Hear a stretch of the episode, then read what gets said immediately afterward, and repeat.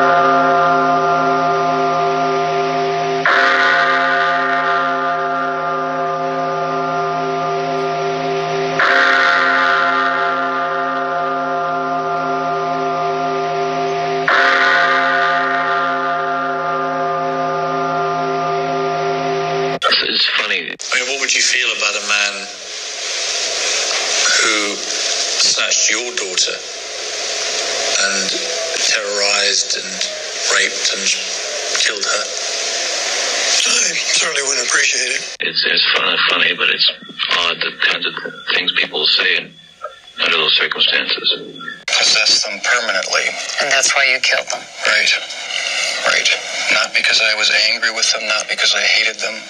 but because I wanted to keep them with me. She had a Spanish test the next day, and she thought that I had taken her to help tutor me for a Spanish test. It's kind of odd. The long and short of it was that that I again knocked her unconscious and strangled her. Branching out, that's when the cannibalism started. Eating of the heart and uh, the arm muscle. It was a way of uh, making me feel that uh, they were a part of me. Again, just shocked, kind of scared to death, horrified about. And I went down the road, throwing the briefcase, the the the crutches, the rope, the clothes, just tossing them out the window, and the crowbar, everything, the handcuffs, everything. I gotta get mad at myself a few weeks later because I'd have to go out and buy another pair. Some people go crazy at that point. I felt it. It was one hell of a tweak. I mean, to just flip out and not know where I was. So warped by his evil impulses that he even took a victim's head with him to work at the Ambrosia Chocolate Factory. To be walking up the stairs with a camera bag that belonged to a young woman that had her severed head in it. Walking up to my apartment past a happy young couple coming down the stairs who nodded and smiled at me. Because, you know, most of them don't assume you're, gonna, you're actually going to to kill them. as they went by. Good evening. And they're going out on a date where I'd love to be going. And I'm aware of both of these realities, and the, dis- the distance between those two is so dramatic, so amazing, so violent. It's the sensation of tying that scarf around your neck and, and just watching your eyes. I kept the uh, the mummified uh, head and skull of one of the victims in a, a carrying case in my locker at work. Maybe you would have gone about it in a gentle way. Is there a gentle way? Yeah. Then I tried to uh, keep the person alive by inducing a zombie-like state. One victim let me back in the car. I locked myself out. She opened the door for me. My gun was under the seat. What in the hell am I doing telling you that?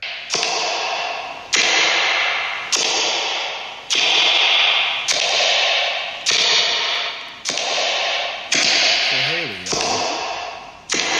um, um, if a you had to be tied to a board at and kept, Uh-huh. where would you like that place to be? Wait, wait, wait. Tied to a board at Yeah, just tied to a board. You're in this. You got to be tied to a board somewhere. You know. how long? Um. Uh, well, it's it's for the rest of your life, pretty much. You know. For the rest of my life? Yeah, but your life's only gonna last like a few days. I Uh, guess. Gosh. Basically, you're asking me where I want to die. Where I would want to die.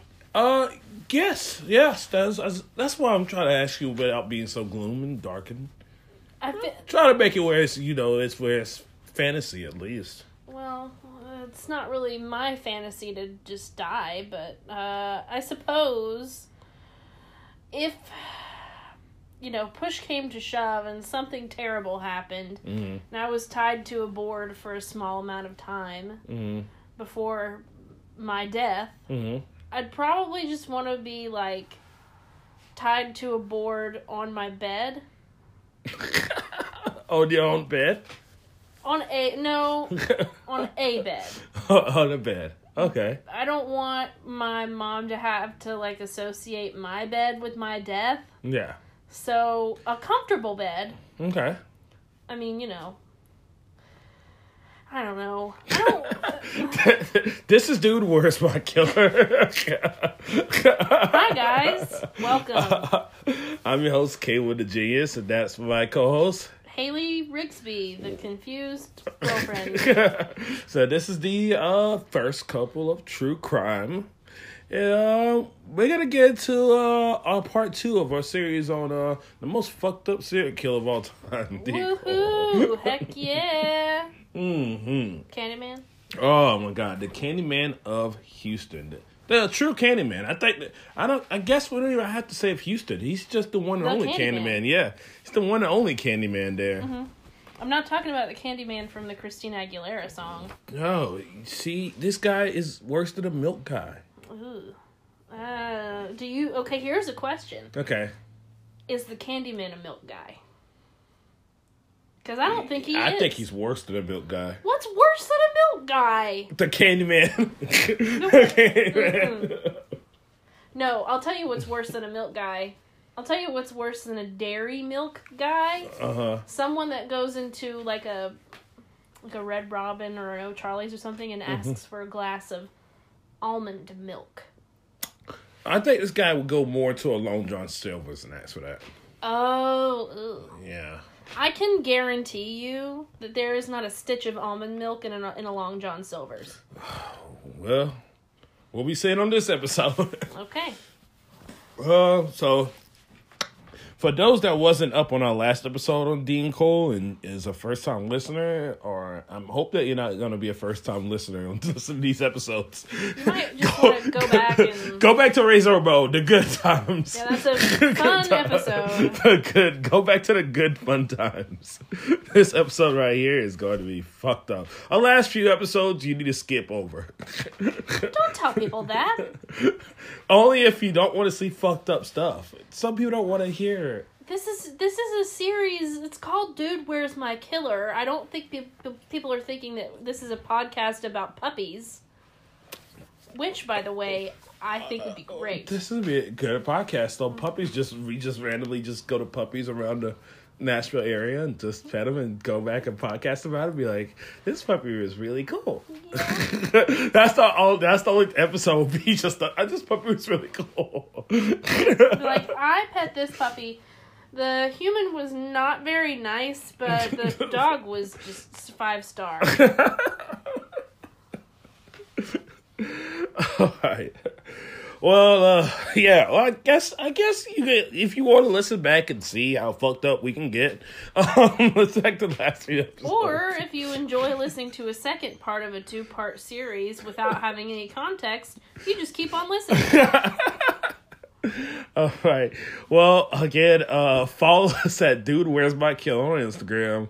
Facebook group is Dude Where's My Killer. Um, Gmail, Dude Where's My Killer at gmail.com. Nope, it's here's your killer at gmail.com. Here's your killer. too. I should have never created that email. the only emails that are in that are from Google. Checking in like, hey, no one's emailed you yet. Is everything okay?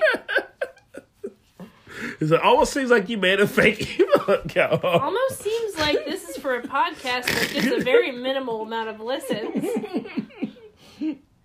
We get a good amount of listens. Yeah, but We you get a good amount of listens. We just don't get a good amount of listener feedback. we're no. How did this get made? Well, yeah. Well, well, have you ever starred on a on a movie or se- or series, television series? Um, I was on an episode of How Did This Get Made? You know this. Thank you very much.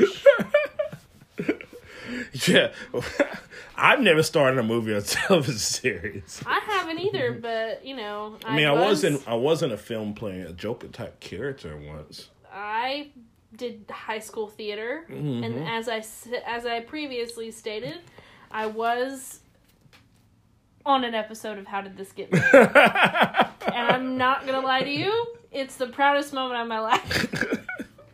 These these credentials is just stacking up for you. I know we've sounded more and more official by the minute. For the record, Paul Scheer really vibed with what I said. I think so too.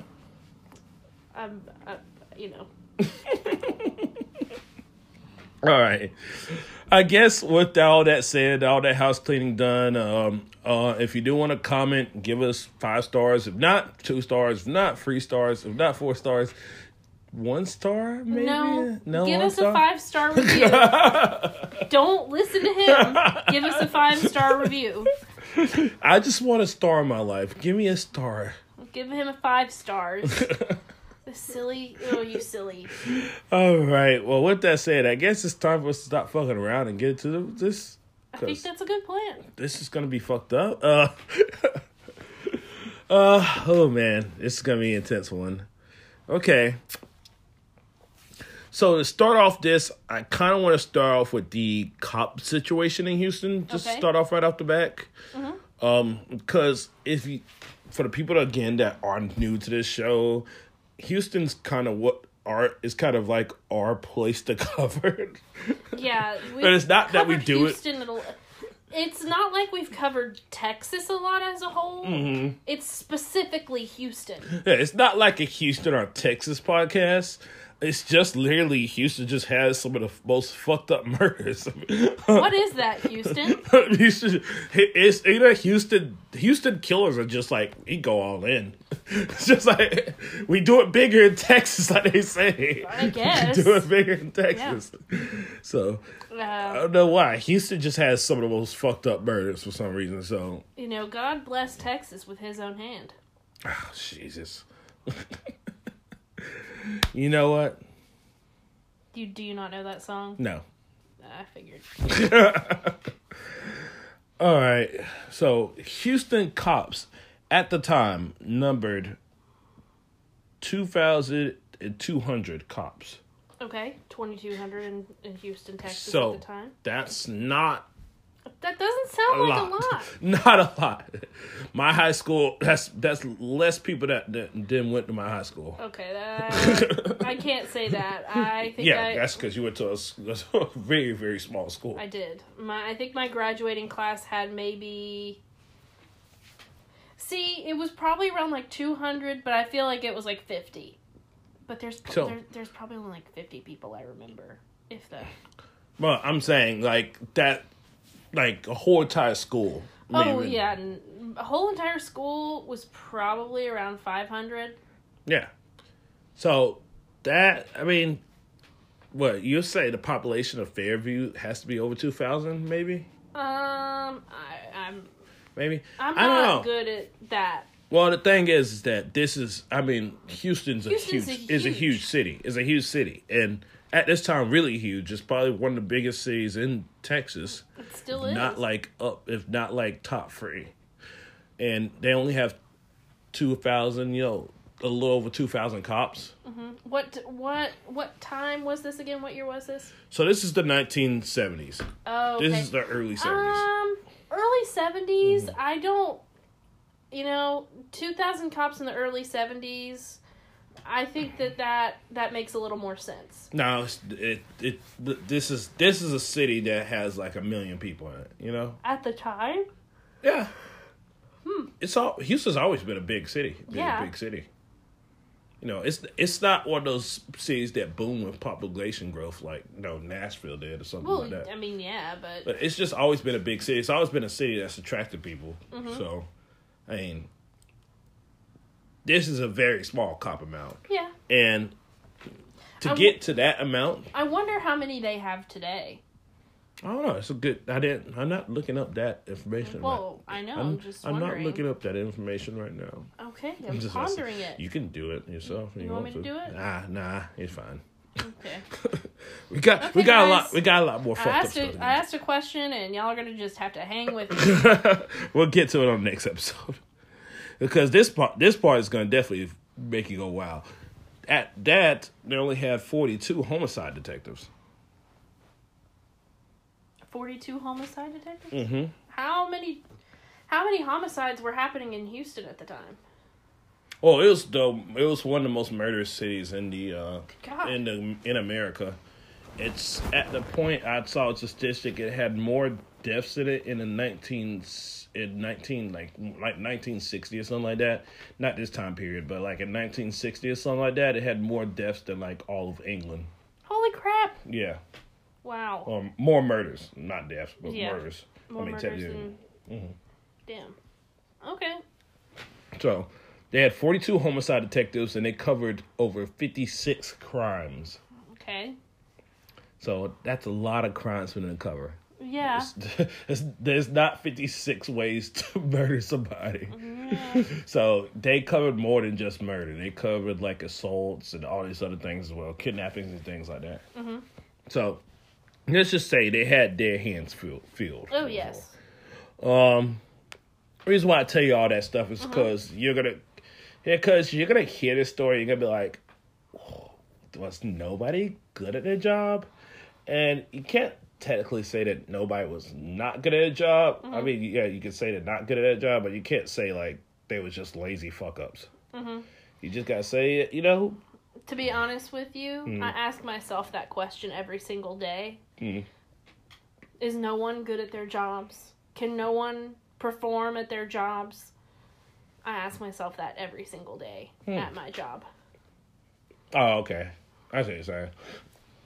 So nothing surprises me anymore. The the level at Hmm. which people perform their job being low is not a shock to me. Let's remember that sound bite for when what you get because I feel like this is gonna surprise you this episode. We'll I feel like something's gonna surprise you this episode. At least I hope something surprises you this episode. What if it doesn't? What if I'm just like, okay, When I first heard it, it surprised me. okay. If it doesn't, If it surprises you, then it probably will surprise me. yeah, it's gonna surprise you pretty well. Mm-hmm. hmm So on June thirtieth, nineteen seventy one. Um, let's see. Do you remember what happened in the last episode? By the way, do you remember where we left off at? Pretty much. Uh, remember if you remember that or not. You might want to give me a bit of a refresher. Okay, so to give a little refresher to everybody, um, Dean Corll's already committed his first murder. He committed this murder of a person in te- of a University of Texas student that he found Okay. walking, uh, hitchhiking, trying to get back to his parents' house for whatever reasons.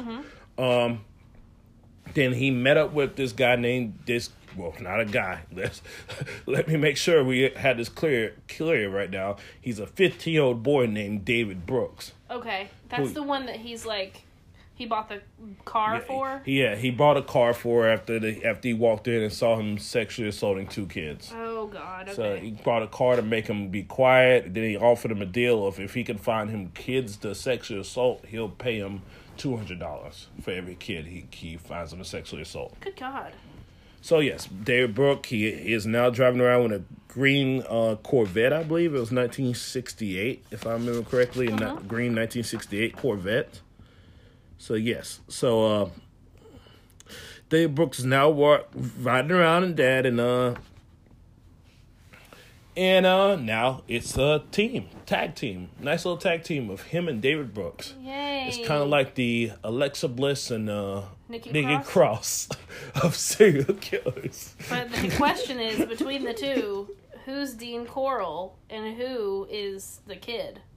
Dean Corll is definitely, Definitely Alexa Bliss? no, Nikki Cross. Oh. oh no, I guess you would say that. Yeah, I think Yeah. Dean Corll would be Alexa Bliss, and uh, yeah, I Nikki think- Cross seems like the type that would be like, "Yeah, I'll go get, I'll, I'll do anything for you, Alexa." Yeah, that is true. Yeah, yeah, I think we would do that. I think I would put it as that, but I think we'll get to it. We'll know it. We'll see after we get into this. Okay. because it's gonna get fun. It's gonna get interesting. Well, it's not gonna get fun. It's gonna get interesting. Mhm. Um, I guess it's gonna be fun. I mean, I guess what It's are we gonna doing get is weird. How about that? it's gonna get very, very weird. Um, so January thirtieth, nineteen seventy one. Um, David Brooks and Dean Corll meet Donald and Jerry Waldrop. Drawdrop. Uh, Is Wa- it like wall drip drop wall drop with an O? yeah Okay, so wall, drop. drop wall drop i never heard that last name before That this Weird is a one. first. so wall drop so d- they meet them walking from their parents house um the father drove the friends actually to uh to a house to discuss, of all things, starting up a bowling league. Oh my God, What's up with people trying to start leagues at this time? I don't know. Remember the last? Remember the last guy? He wanted to start He like wanted to a start a league, Flag football league. flag football. He wanted to start a flag football Man, league. That's a lame. Yeah. he wanted to start a flag football league, and now this kid will start a bowling league. See, a bowling league I like. A bowling league I would want to participate with. Yeah, Yeah. I I can't bowl to save my fucking life. I mean, I'm not gonna sit here and say I'm like the best bowler in the world, but I'm pretty good. Okay. I like bowling. Yeah, I can't bowl to save my life. I would promise you that right now. Um, That's that's surprising to me. why is that for? I would just I we've never went bowling, and I would have There's a guessed reason why. I would have guessed that you wouldn't be that bad. no, I'm I'm t- I'm horrifically bad. Really? No, my brother's good. My brother's really good at bowling, but I'm horrifically bad. That that is the last thing I would have I, would have thought. Hmm, yeah. Well, turns out the the boy wasn't there for them to go, so they had to. Obviously, back in those times, you didn't have cell phones, so you couldn't be like, "Hey, Dad, my friend isn't here. Um, come, can you come by, back by, and pick us up?" Like, as soon as your dad leaves you, you're just You're there. you're there now. So they're walking on their way back home, and uh, Dean uh, Dean Corll sees them and date with David Brooks, and they go, "Hey, you want to come back to our house and have a fun time?" Uh, they go, "Yeah," and uh, Dean Corll takes them back to the apartment apartment on Mangum Road, and uh, ties them to his torture board and strangles them. Uh, Now, to get this out of the way, we need to kind of explain what Dean Corll's torture board was. Ugh. So he had a uh, seven foot by three inch plywood board. He had drilled holes into all four corners. Um, he had nylon rope for the feet, and he had handcuffs for the wrist. This board will hang on a wall inside of his apartment. And uh he'll use it over and over again in this series. As you're about to see. Yeah. so did he? So he handcuffed the hands, And nylon rope board. to the feet. nylon rope to the feet. Were Mm. they just kind of flat against that board? Yes. Okay. Oh, that sounds terrible. Yes, uh, we're probably, and I probably can get into the reason why he did the handcuffs for the hands. I mean, we don't know exactly what the reason was behind it, but I mean, you can kind of, I, you can kind of guess what the reason why he would handcuff the hands and and not the feet. I really can't. Uh, well, well, maybe we'll get into it a little bit later. not now. Okay. Oh, we got a lot more of this to go through. Um, so March. So we're gonna get into March thirty, March nineteen seventy one to May nineteen seventy one. Okay.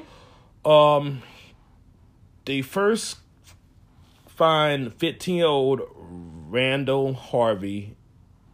Um, he was last seen riding his bike on March 9th to go to Oak Forest, part of Houston, Texas, where he had a part time job at a gas station. Um, so the parents start worrying about it because you know he's not show. He's last time they seen him, he had been driving riding his bike. Um, didn't make it to the gas station, obviously. Um, kidnapped by Dean Corll and David Brooks, and uh, he dies via gunshot to the head. This one does. Hmm. Yes. This kid dies via gunshot to the head. Mm-hmm, yes. That's very. That's not. That that that that's not consistent. No, this guy's not going to be consistent at all. He's not going to be consistent in any ways Okay. at all. Except for the board. Uh, yeah, except for the board, pretty much would kind of be his more his most consistency. Um, That's his greatest hit. yeah, yeah. This one, uh, you're gonna see kind of, and it kind of get behind some logic a little bit of why he, was this topsy turvy in a way.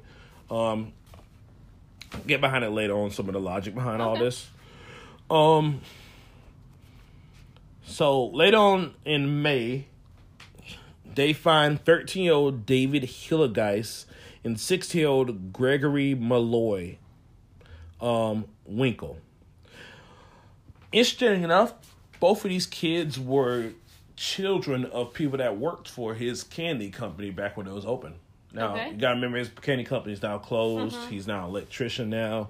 So um, both of these kids actually were kids that were um, were kids to were sons of uh, people that work for his company. Okay. Uh, which interesting enough, um, David Hilligeist's mom actually, while was working at the candy company, would a lot of times be like, see Dean Corll over there and be like, he's being really creepy. You know, he's always talking to kids and stuff like that. He's like, she she she always would say he was pretty creepy, and uh, it was uh one of the parents was one of those ones like, no, he's not creepy. He's just that way, you know. But the Hill guy's mom, off top, kind of like you know, caught it out, caught on. My general thought is if there's smoke, there's fire. hmm If someone's creepy, it's probably because if you think someone's creepy, it's probably because hmm they're creepy. Yeah, most of the time. When it comes to like people being inappropriate with kids, at the very least. yeah, yeah, most of the time. I know. I used to. I I not used to. I love joking around with kids and stuff like that. Yeah, but you're not So I know that. Yeah, but you know, I could see that somebody might take it as creepy or something like that. I don't know.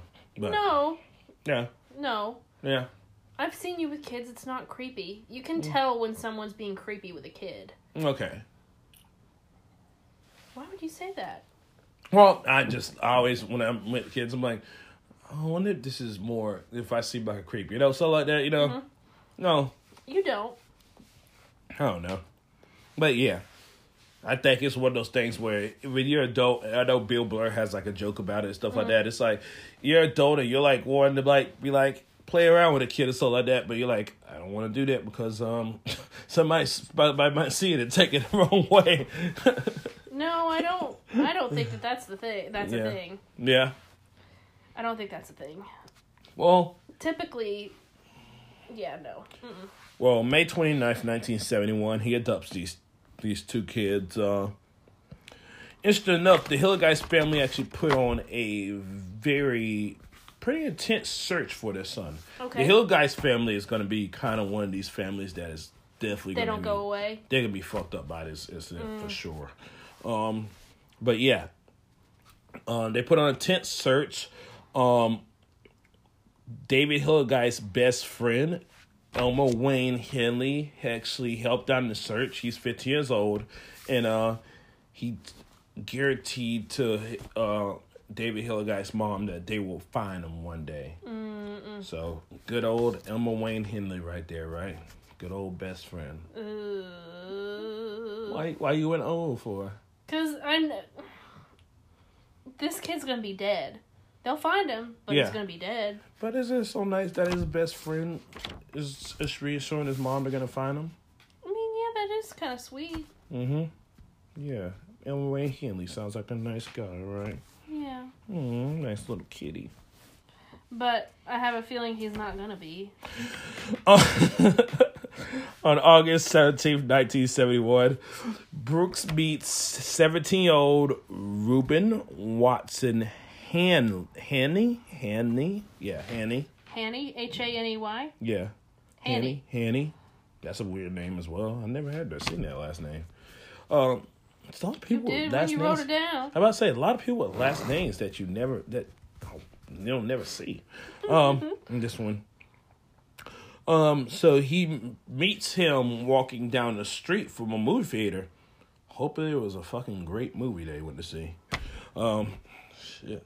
Oh, hope it wasn't it wasn't Joker movie. It was a good movie. I really.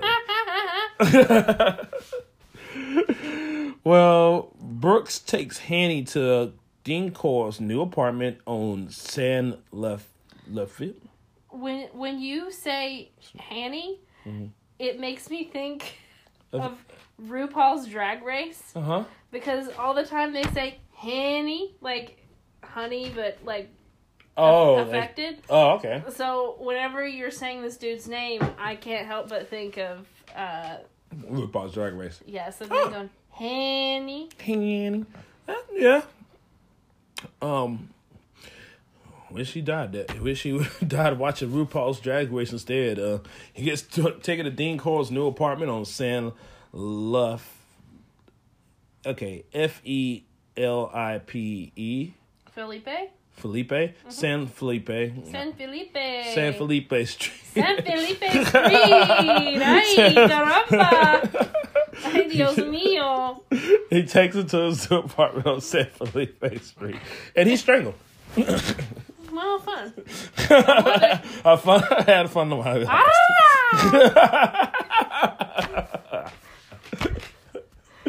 I'm uh. so sorry because I'm just now realizing that probably sounds so racist.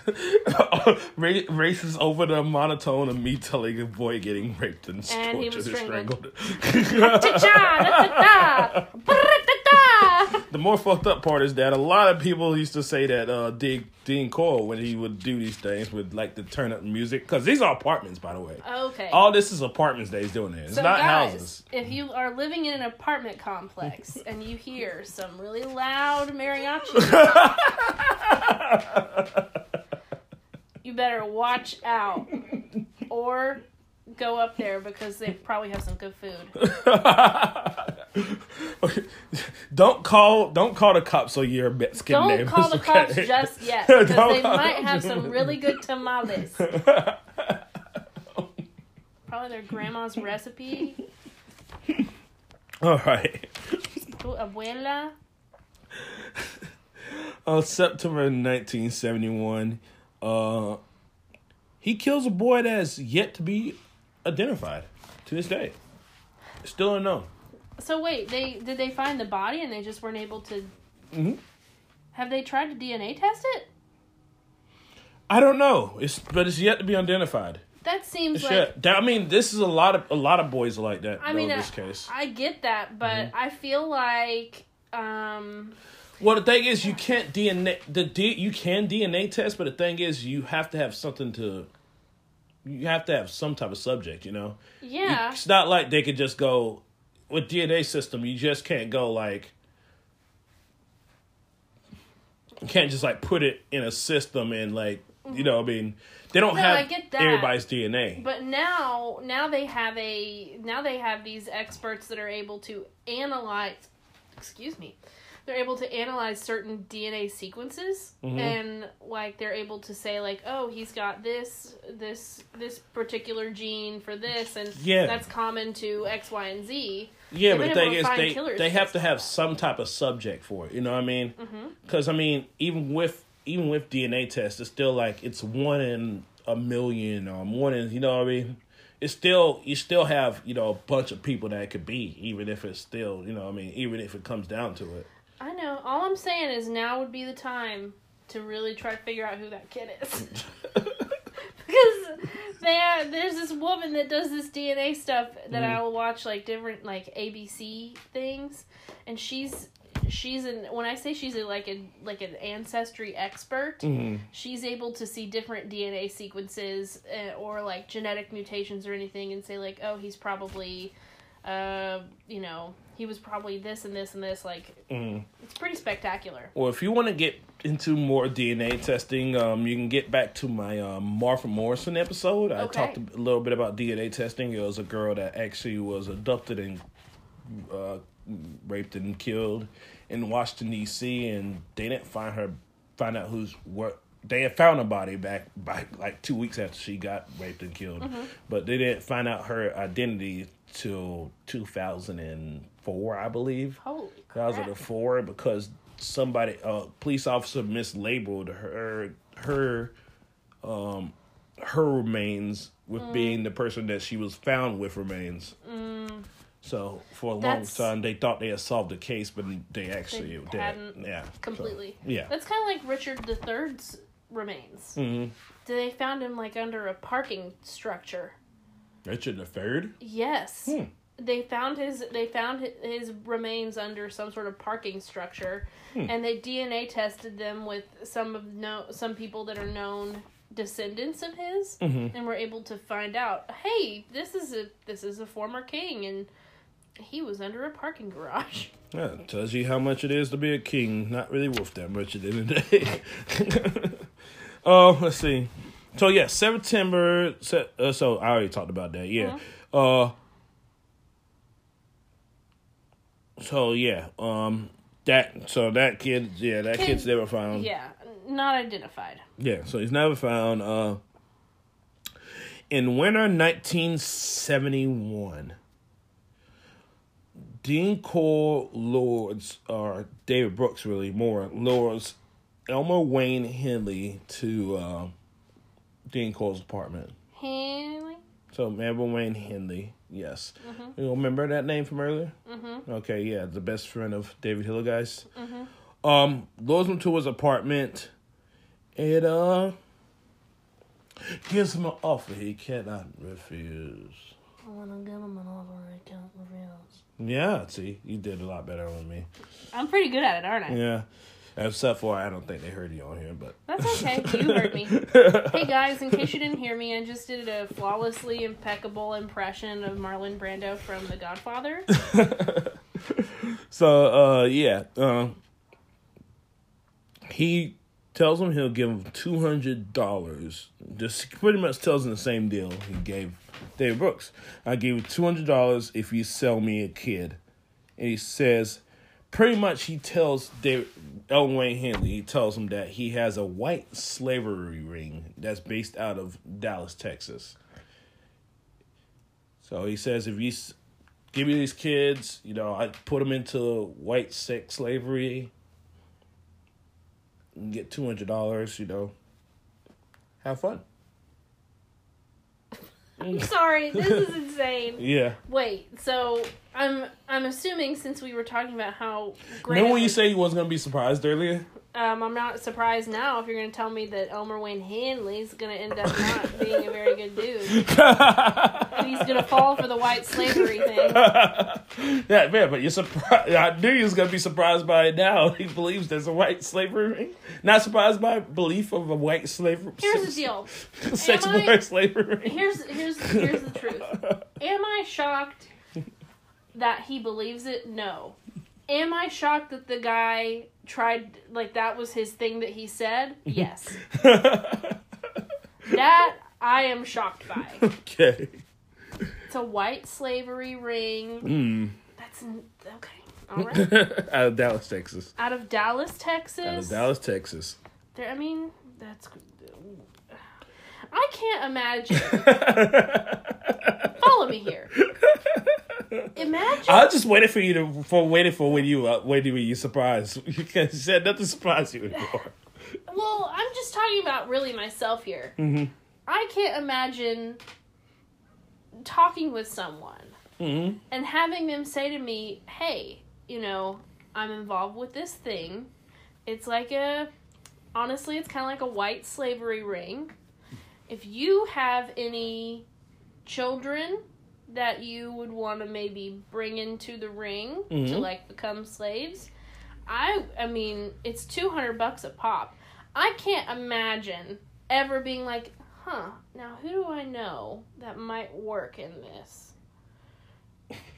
You know what I mean? Yeah. Can you? Huh? I mean, honestly, I was again just surprised. Everything, all this tells surprises me, because I'm like, there, because But what I'm saying literally, you're like, literally, this is like this. This could have happened to me easily. This could have easily happened to me. But if someone, I'm saying right now, right now, Yeah. if someone came up to you and made you that pitch, Of yeah, I give you two hundred. You give me two hundred dollars. You just bring me some kid off the street. You know, sell them into they a have to be white and they have to be a kid. They have to be a kid. Have to be white. All I'm doing is selling them to the sex slavery. You know what I mean? What would you? the first thing I would want to do is go to the police. I so I don't know how this that was not his first Mm-hmm. Yeah. people's logic was go to police. Yeah, like I they're, don't they're know why. exactly. I can't imagine being like, well, I mean, I could. Probably do have some kids that I know. we probably were. How would I get them into the like uh, that whole thought process is I how that's my question how Well- Wayne Henley's first thought process was just to ignore it. Supposedly, okay he said he ignored the deal for a couple of months. mm-hmm. Wait did. he kept badgering him about it for months Yes. Said for a couple months he ignored the deal. He made it. He made he made this off at the beginning of the winter in in of 1971. Wayne Henley does not accept the offer. He says until 1972. you know what bullshit I call bullshit if you're even thinking about it you've already accepted it. if their first idea was not go to the police, you are accepted offer. if your first idea is not run get the fuck out of here then you've already accepted it I'm sorry so, no I'm not sorry I'm not sorry at all That's, that's friggin' crazy, dude. All right, so there's still this, there's a little bit of dispute on what his first deal, wa- uh, his first participation in this was. Um, Elmer Wayne Henley, I call him Elmer Wayne Henley. A lot of people like to call him Wayne Henley because he doesn't like being he doesn't like his first name of Elmer, but because he's Elmer Wayne. because Does that sound a little too se- redneck to you, son? Elmer Wayne. yeah, I think we're just gonna call him Elmer Wayne. Honestly, just the name and say his last name. Let's call him Elmer, Elmer Wayne. Wayne. because uh, because uh, what what he does is It's deserving of the name. it's not deserving of respect. Let's put it like that. Elmer Wayne, what do you do? So he says his first participation was at nine nine two five Schuler Street, Mm-hmm. and his at Dean Corll's apartment there. While uh, David Brooks, on the other hand, says that um, El- Elmer Wayne participated at the uh, San Felipe apartment. San Felipe. But either way, he anticipates. Um, so let's see here. So Elmer Wayne's first one. Oh man, it's gonna be a rough one. Um, Wayne met a kid on the corner of 11th in St- Sto- Studer Studerwood. Studerwood. What? S S T U D E Wood. Studer Studerwood. S T E U D. S T U D E. Stewed? Studerwood? Studerwood? I think it'd just be stewed wood. Studerwood Street. So corner of 11th and Studerwood Wood Street. So the kid came with Wayne Henley on the promise of smoking weed. And this is what pick, peaks me off at that one because me, I once had a friend. Now, I didn't smoke weed when I was younger. I was I was one of those people that I kind of grew up with. Uh, you know, I have family issues mm-hmm. with with drugs. I have people mm-hmm. people in my family have issues with drugs and stuff like that. So I steered as far away from drugs usage as I could. Mm-hmm. But you, I I like to hang out with the you know weird Stoner type? with, with the stoner types. Yes, with the weird crowd. So I had a Hey, friend. I can one. I can proudly say I've never smoked weed. How you never smoked weed? I've never. Oh yeah, how about to say yeah? This weed. makes it yeah. You never smoked weed, I've never. and you smoked smoke weed. CBD though. But that's not. Weed. Yeah, it's not weed. Yeah, There's. I mean, I'm not. You know, watching the sky melt. weed doesn't do that for you. I know, but I think everybody at home was like, "Yeah, she's never smoked weed." After that comment, it's like, "Wait, you think the weed makes the sky melt?" Yeah, she's never smoked it. no. no. Interesting enough, pretty much everybody, all, every one of our listeners smoke weed.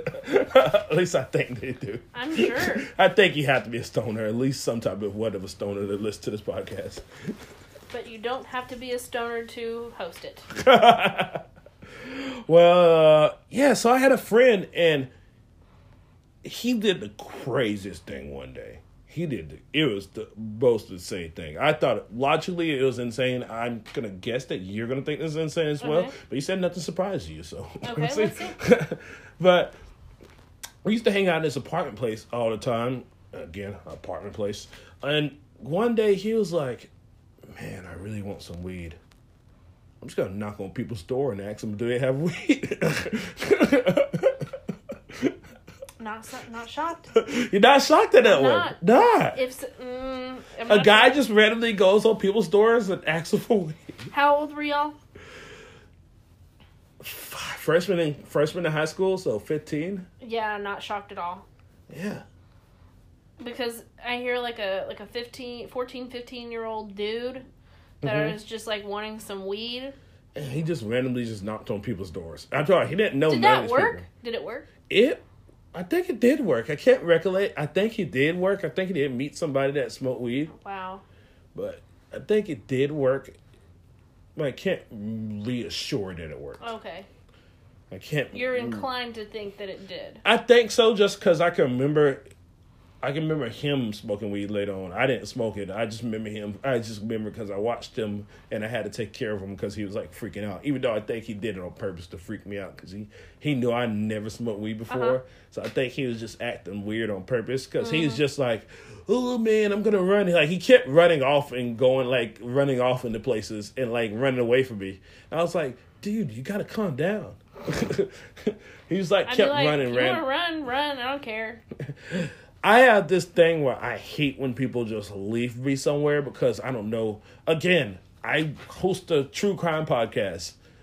How many times was it have we seen a girl is by herself, she gets snatched up and then killed? How many times have we talked about that on this episode already? A boy's by himself, gets snatched up and get killed. And Dean Corll does something goofy, or Elmer Wayne is now going to.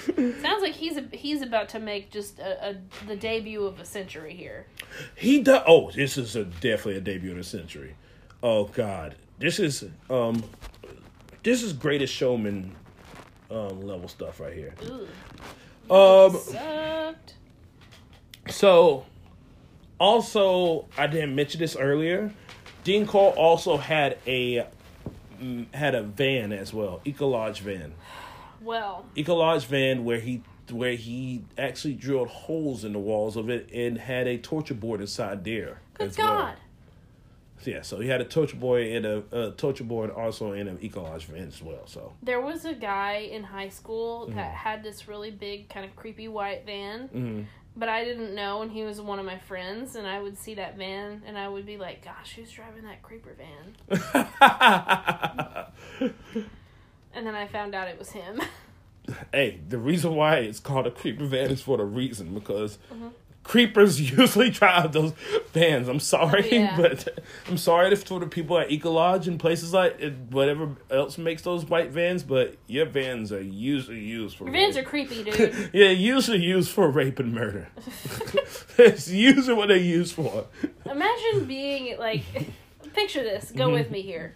Imagine you work for a car company and you mm-hmm. create, you literally design and create the van, like the a big van, Mhm. and then you get pulled into some kind of meeting and you're really excited because you know your van's doing really well. Mhm. Selling well, you're making good money, but they pull you into the meeting and you're like, "Gosh, this van's doing so well." They're like, "Yeah, um, Charles, something is going on with your van. He's like, what? what's wrong? What's wrong? What's wrong with the van? What's wrong with the van? Yeah. Um, Sales are through the roof right now, by the way. You need to really I'm just gonna point this out. You haven't gave me a raise in like six months and sales are through the roof. well, sales are through the roof. That is true. But are you familiar with um the term creeper van? No, I can't say I've ever heard that ton. Is that a, is that like our new rap song in the in community? Uh this is that one of those new uh, you know, P. Diddy songs? Oh, Charles. no, No? your van. Unfortunately, you know we we believe in this van. Yeah, I, I, I can understand. I think I have given you much proof to believe in the van. Uh, numbers again, numbers are Frida. Yes, Rick. they are Charles. They are. Whoop. There it is for your for to go back to Charles. rap songs. To go back to rap songs. Charles, I really I appreciate this, Yeah. but your van doesn't have a very good reputation. What? Well, what is it? What is it? Uh, let me know ahead of time because I will fire whoever it is that has been messing the bands. It's not one of those tire problems, is it? I know we put the Firestones on there. I told them we need to go Bridgestone. They wanted to go Fire. I don't know why. It's not the tires, and Okay. it's it's not anything that we're doing. Right. It's what serial killers and serial rapists are doing in your van. Wait. You know all that space you created in the back of the van? People mm. are starting to add modifications to the back of that van where they put in like creepy torture stuff. And now your van is almost kind of synonymous with a death trap. Wait.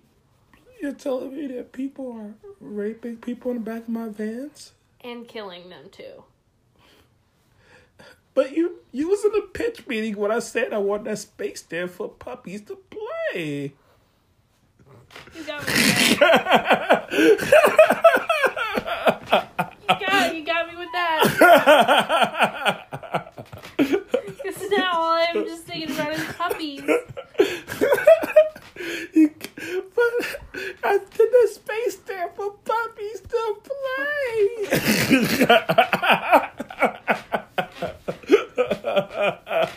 Oh my god. And scene. All right, this is the part where I usually would like to cut on like a song right now, but you podcast doesn't get really get too much royalties right now. I can like sing it. Well, you want to sing America's? You can do magic. You can do magic. brr. You can have anything that you desire. Well, Magic. and you know you're the one who can put it. Let that fade out. Yeah, I like this fade out because it is going to be a fade out right here. Okay. so Elmer Wayne, uh, when they get back to Dean Corll's apartment, tricks um the kid into doing a uh, to doing a handcuff trick. So Elmer Wayne shows the kid he does this handcuffs where you know put handcuffs behind your back. Thing is, he has Dean Corll's key for the handcuffs. The kid doesn't see that he has Dean Corll's key for the handcuffs. So he unlocks the handcuffs and then goes, Hey, now you do the trick. Oh gosh. Uh, when he does the trick, obviously Elmer Wayne did not give him the, The key. that was needed So now the, for the, handcuffs. the the handcuff trick is just the handcuff thing. it's just now he's handcuffed. You're handcuffed. So now he's just There's no handcuffed. trick. So at that point, Dean uh, then decides, hey, ha, ha, ha, time to gag you. And so he gags him. And uh, Elmer Wayne says at this time that he left. Because, again, there's no section in this at all to Elmer Wayne. This is him just getting the kid so he can send him to the white slavery ring. He's just in it for his two hundred dollars. Yeah. Well, he doesn't believe the kid's gonna be killed. Is it? He supposedly he doesn't think the kid's gonna get killed. Sure. He's just gonna go to the white slavery ring sure. in Dallas, Texas. Elmer Wayne. Sure. So that's what's happening right now. Um, and when I go to Red Robin, I get broccoli instead of French fries. and you get almond milk. I get almond milk. Um, so yeah, so this kid, the reason why I keep saying the kid is because it is believed that he is Willard Branch of 17 years old. Um, but I don't think it's proven that he's Willard Branch. Okay. Um, March 24th, 1972, the triplet, I'm going to put them a triplet now because they pretty much all hang out together. Elmer Wayne, David Brooks, Mhm. Dean, Dean Corll. Um, The third musketeer. the Free Musketeers. uh, the they, nougat center. they're hanging out at Long John Silver's Uh, when they meet Frank Aguirre. Now, Frank Aguirre, he's f- really good friends with Elmer Wayne. Mm-hmm. Um, and as they're leaving out of that Long John Silver's, which is on Yale Street, by the way, Okay. um, they tell Frank Aguirre, hey, after you get off work, come by Dean Corll's place. Now, Elmer Wayne and Frank Aguirre are really good friends. Mm-hmm. And he thinks that he when he, he his what he says is that when he tells Frank Aguirre to come by, that it's just gonna be him. It's just gonna be all smoking weed and drinking beers together. Mm-hmm. Growing out. Again, that's what people did at Dean Corll's place. He was he was the guy that would he was the guy that was like you know old enough to buy beers and and buy drugs and stuff like that. Mhm. Where you didn't have to worry about getting ID'd or you know stuff like that for it. Okay. So he's so he was like, I just told him to come over here so he can drink, drink and smoke weed with us and hang out. But when they get there, um, when they get there, Frank Aguirre, you know, is drinking beer, smoking weed. Then he sees Dean's handcuffs on the table, and asks about the handcuffs. He's thinking it's gonna get freaky. Uh, that freaky deaky. oh, it's gonna get freaky, all right. Um, at this point, Dean then um grabs it and handcuffs Frank Aguirre. Well, Frank Aguirre fights a little bit, but he finally handcuffs He Frank fights a little bit, but then he gives Um, in.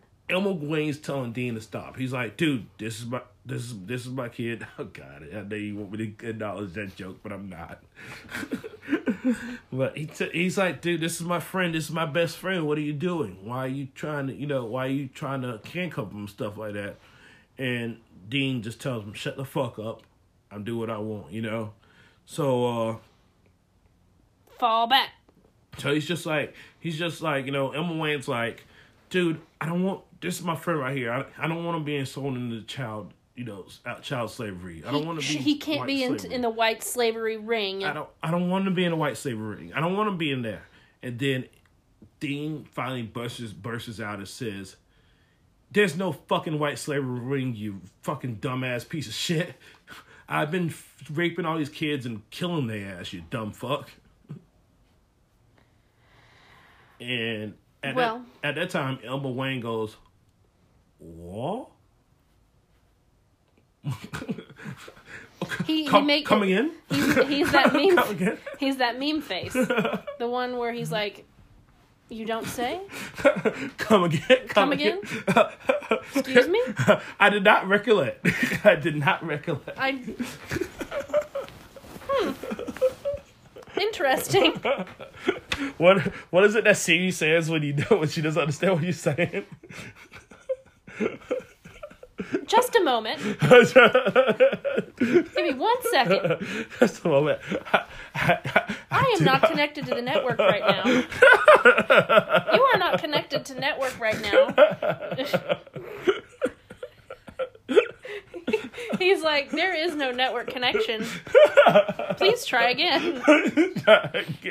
Please confirm your network connection and try again.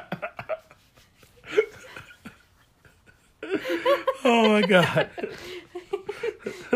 So he, he, after he gets back black plugged up, after Elmer Way gets back plugged up, Once he's confirmed, once he's reconfigured his wireless connection, he he helps Dean Corll bury Frank Aguirre's bar, body at the High Island beach. so he just gave in. Yes. It was like, okay, well, It's two hundred dollars, bro. It's two hundred dollars, fam. like you better give me some sort of best friend bonus on this. Best friend bonus. This is my best friend. You just killed him. I better get at least fifty dollars more. I better get a best friend severance package on this. Son. gotta this give me this gotta go of- to my four hundred one k. I've got to take this up with workers' comp, dude. I gotta file my FMLA on this one. So yeah, this so this one is one the, the second body now he's buried at the Highland at High Island Beach. So even okay, so I haven't really got to that part, but I know I said it on the last episode, but he buries people at this. He has a boat. He has a boat. Uh, where you supposed to keep boats? A boat storage room The- or whatever. I don't think it's a. Are you talking about it like a marina? It's not a marina. No, no.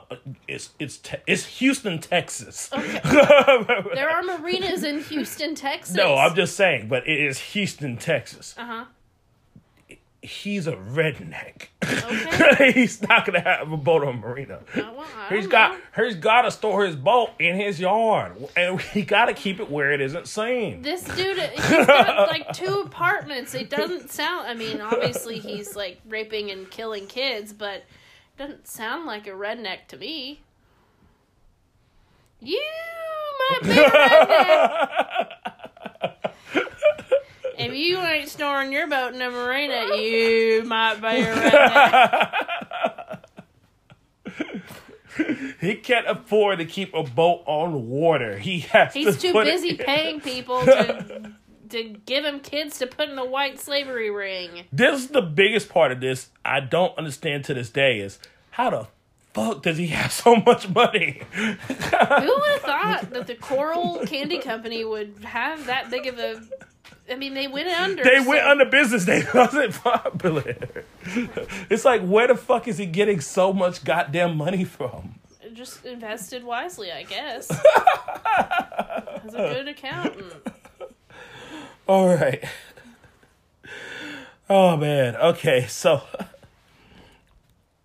yeah. So that's the first. So that's one of the second murders that. uh Well, that's the first murder that, That Elmer Jim- Wayne has. uh, Elmer Wayne was involved with. Yes. So then uh on April twentieth, nineteen seventy two. Yeah. Four four twenty, bro. Oh, I was waiting for it. I was waiting on your famous line. Four twenty, bro. So twenty, bro. you pointed at me. I was like, I was kind of yawning. I was like, oh god, what what now? And then it's four. And, and I gotta be honest, four twenty hasn't really been four twenty since the seventies. Seventies are the four twenty time, dude. Oh, this is this is the seventies, perfect four twenty time. And one of those people that that was definitely into that four twenty was Mike Mark Scott, who was like, "Wait, you're telling me Wayne, Elmer Wayne that I can go to a place and smoke weed, dude? And I don't got to pay for it, Four twenty, dude. dude. It's four twenty. I'm definitely over." So yeah, seventeen year old Mark Scott comes over to Dean Corll's apartment, and um, when they try to put the handcuffs on him, he actually fought off Dean Corll. He actually fought off Dean Corll, and uh, remember when Elmer Wayne was so just against killing people? He just thought he was putting people in the white boy slavery ring. Well, something tells me that Elmer Wayne has unfortunately wised up here. Yeah. When when Dean Corll when he beat off Dean Corll and was about to leave the apartment, Elmer, Elmer Wayne actually stood in front of him with a gun to his face. And Mark Scott just hung his head low, stood still, and just let Dean Corll just caress him as he walked him over to his torture board. Ugh.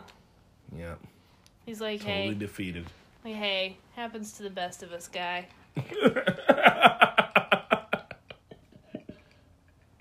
Let me Now show. come over here and take your.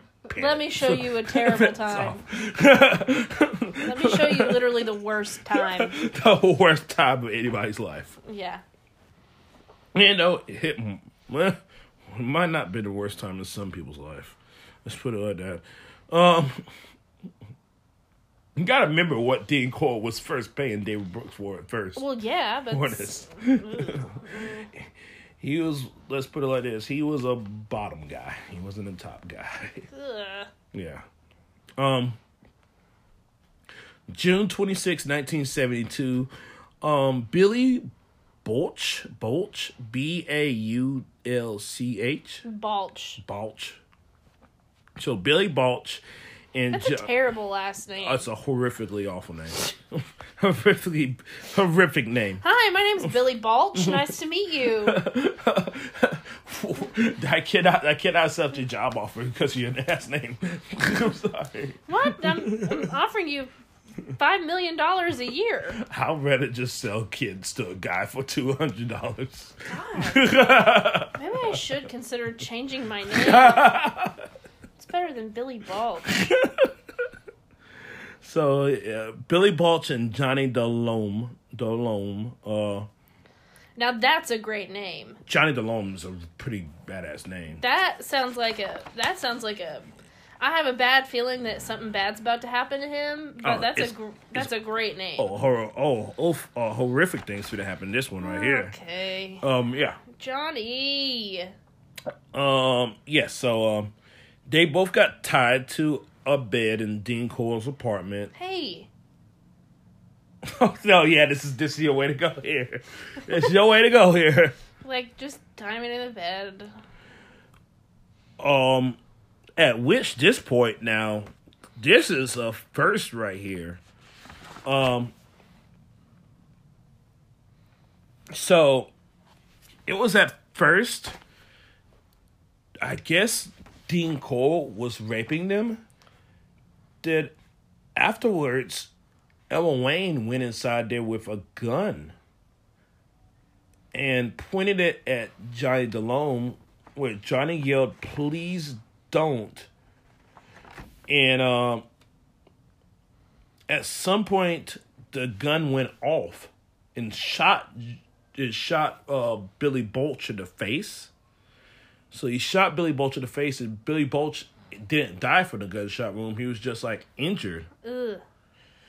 and like he's just sitting there like with his jaw half off and stuff like that and johnny and johnny's just like and he he's like i gotta strangle him now. So he's like strangling uh billy baulch and johnny's like please don't. And he's like hey johnny look at this. So he's just like hey johnny. You know kind of like that um nicholas Here's Johnny. yeah. So yeah. Hey, Johnny. hey johnny. That's not the way. I'm just picturing it like in some take Nicolas Cage's. Not, that wasn't Nicolas Cage. That was Jack Nicholson. I started it. I I know. it. Jack, Jack Nicholson, Nicholson, was like, yeah. "Hey, Johnny. Oh, damn it. Ah, I'm gonna have to go again. All right, so yeah, Hey, Johnny. he strangles Billy Baulch and then strangles Johnny Long. Uh, Elmer here. So Elmer, Elmer Wayne, yeah, Elmer he's Wayne has gotten a Yeah. taste for violence. he's he's gotten a taste for it. Uh, One might call that a bloodlust. He he he escalated very quickly from I'm gonna sell my friends into child slavery to I'm just gonna murder them myself. I feel like that's on that is not that's more like a lateral move. It's the escalation from I don't know anything about this to I guess I can sell my friends to hell might as well start killing people. I'm already I'm already selling them, might as well have it on the vine. oh man. I'm not just in this for the money. All right. At, so at one point, 19 year old Billy Riding, Riding, Ridinger, Ridinger, Rottinger? Ridinger, How is it spelled? R R I D I N G E R. So Ridinger, Ridinger, what is it? Uh, what's his first name? Billy. Billy. Billy- Billy, R. How about we Billy. just say Billy R? He's he's not gonna be in the story too long. Okay. How about we He was he was dead guy? abducted by he was abducted by Dean Corll. Mm-hmm. Um, tortured and then Dean Corll released him. Released him. Yeah. Oh, I, are you surprised now? That's that's shocking. Oh, yeah, he released him. Yep, that that did it. Yeah. D- It said that David Brooks talked him into getting him to letting Dean release him. That's weird. I mean, that's good, I guess, but that's just Yeah. that's weird. Yeah, he released him. Well, also, this kid was only 19 years old. Okay. All the other ones have been lower than 18 before this. Okay, so hmm. he's not only 19, he's already 19. Yeah.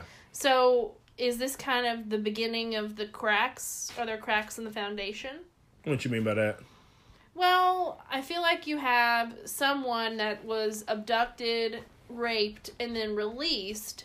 It's only a matter of time until the the the whole act starts to break down. Oh no. Oh no. This is nowhere close to the end. Oh, Babe, no. nowhere close to the end at all. We still got another episode after this. Oh God. No way we finish it all. all. Dude, this guy is fucked. Mhm. No way we can finish this guy in two episodes. Okay. Not with doing our audience right here justice. Okay. Which Okay. I do it for y'all. Five stars. Five stars. Tell the world, Five stars. Do- guys. He do- does it for us. I read it to the most fucked up rapes and murders for y'all. All right. So Okay. Billy Billy R is out. Yes. I think that Dean Corll at some point did not like how David Brooks was becoming. I think he really, really got fond of Elmer Wayne. Because Elmer Wayne, they say, was really popular. They say he was very, very popular. So he, you could obviously tell by the escalation of how many how many times he's killing kids now. Mhm. Because with Dean Corll, with David Brooks, it was only like every few months he was killing kids. Mhm. Now it's like every other week he's killing a kid. Now. Yeah. So uh I think it was they said Elmer Wayne was pretty not you know, he wasn't like the popular kid in school or nothing like that, but he knew kids. Mhm. David Brooks is kinda like just the loner. Like a lot of kids say they didn't like him. You gotta remember what he said in the first episode. Dean Corll, reason why I was so fond of him was because he was one of the only few people that's ever not made fun of my glasses. You know, things like that. So, Mhm.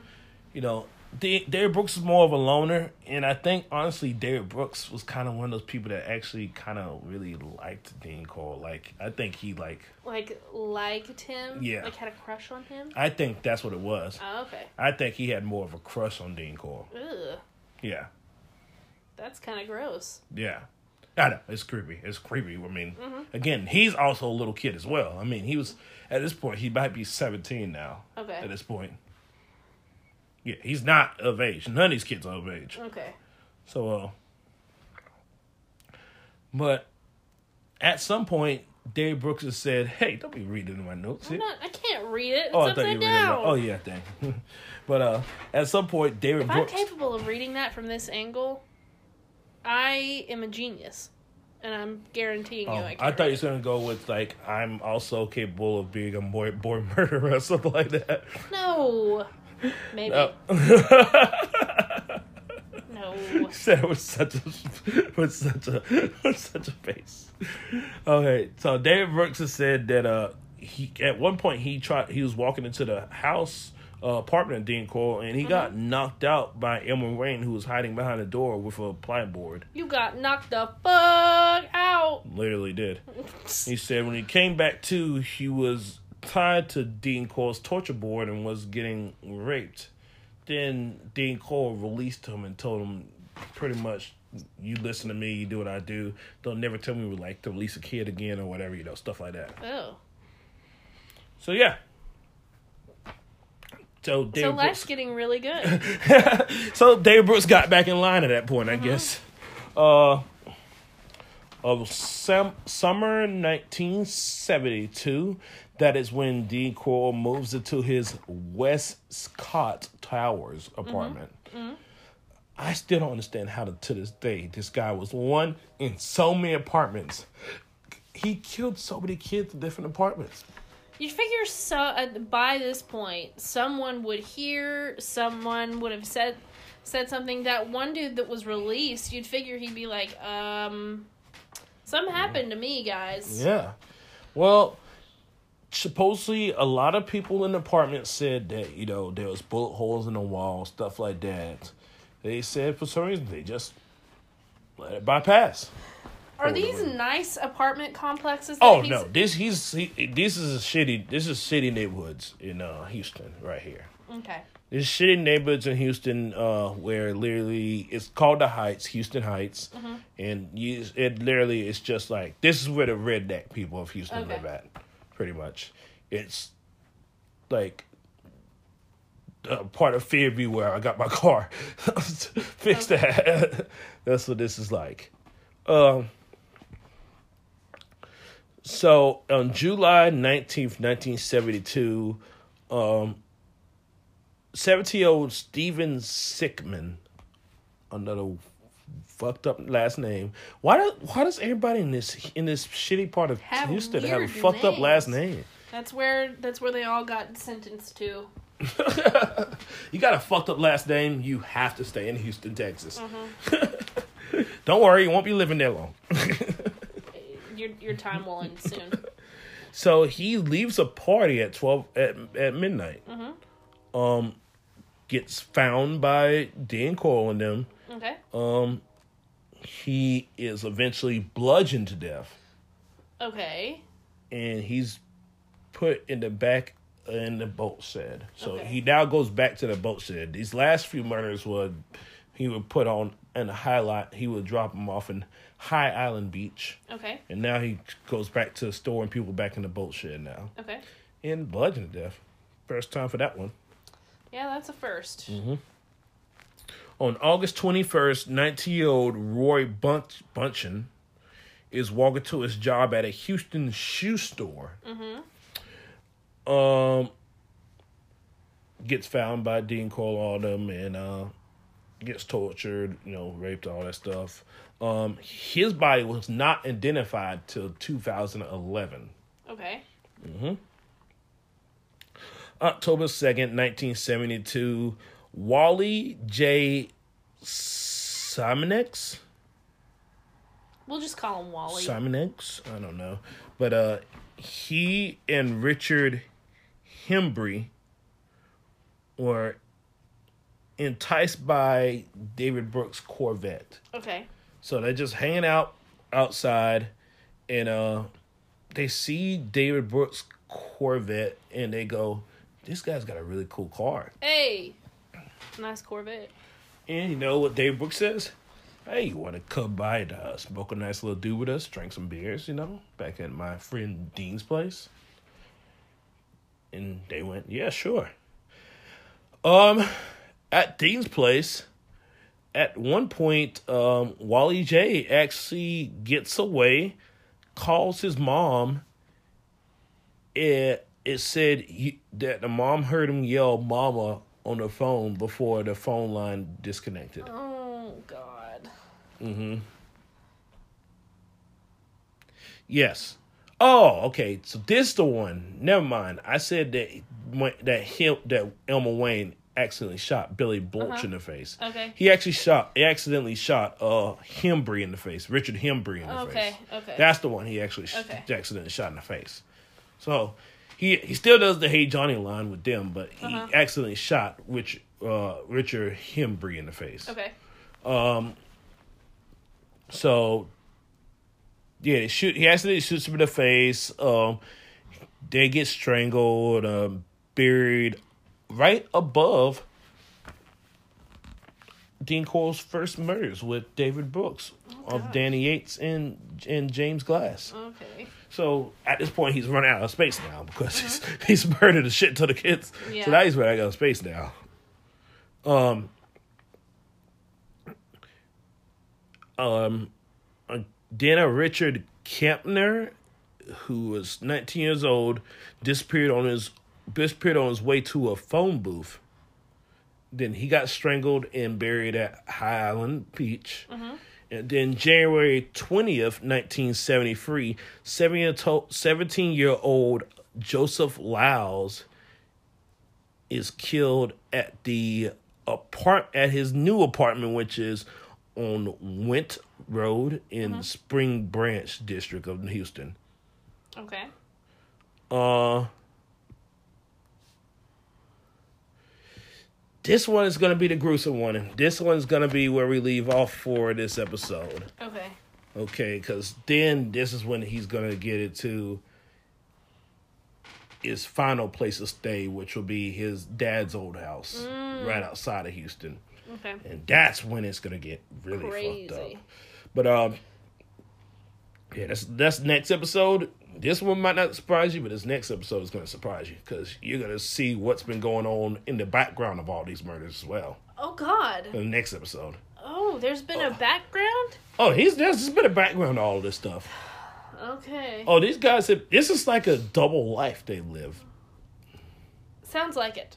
Yeah, it's like a double life every one of them lived. Mm-hmm. Um but yes, in this Joseph Lyles one, um, get prepared for this one. Mm-hmm. Um he would install glass rods in his penis. He would take glass rods from work because he worked as an electrician, install it inside the kids' penises, and uh had pliers and stuff like that he'll use for some people's penis. And uh he actually chewed off his penis. That is disgusting. Mm. But my question is this: Mm. If he's chewing, he's chewing. Mm. How does the glass rod inserted? Well, he did. Well, I don't think he chewed off Joseph Lyle's penis. I think this one was the one he plied one. You know what? I'm not gonna. I don't want to know. I think he plied this one. Pl- I just like, know he plied it off. like, Like, he ripped it off. Mm-hmm, yes. How? How does the? I'm sorry. Okay, I, I'm. Uh, how does the rod help with that? I it's just torture. I think. I don't think he did it. I don't think he was doing it as Because- anything. I yeah. think he just literally was just saying that what he could do to people. Okay, all right. That's all. Uh, that's all I want to know. I think he just literally just wanted to go to, to what extremes he can get. Okay. Oh, that's gross. Yeah, Yeah, yeah. yeah, that's gross. So this will surprise you? Yeah. Honestly, I'm more confused Yeah. because I don't. I don't know how the, the glass rod I'm more just like You're focused on that glass rod. that's all I can think about. That's all I Why? can think about. Like it's just like why was the glass rod in play in any of this? yeah, like chewing that would get in the way.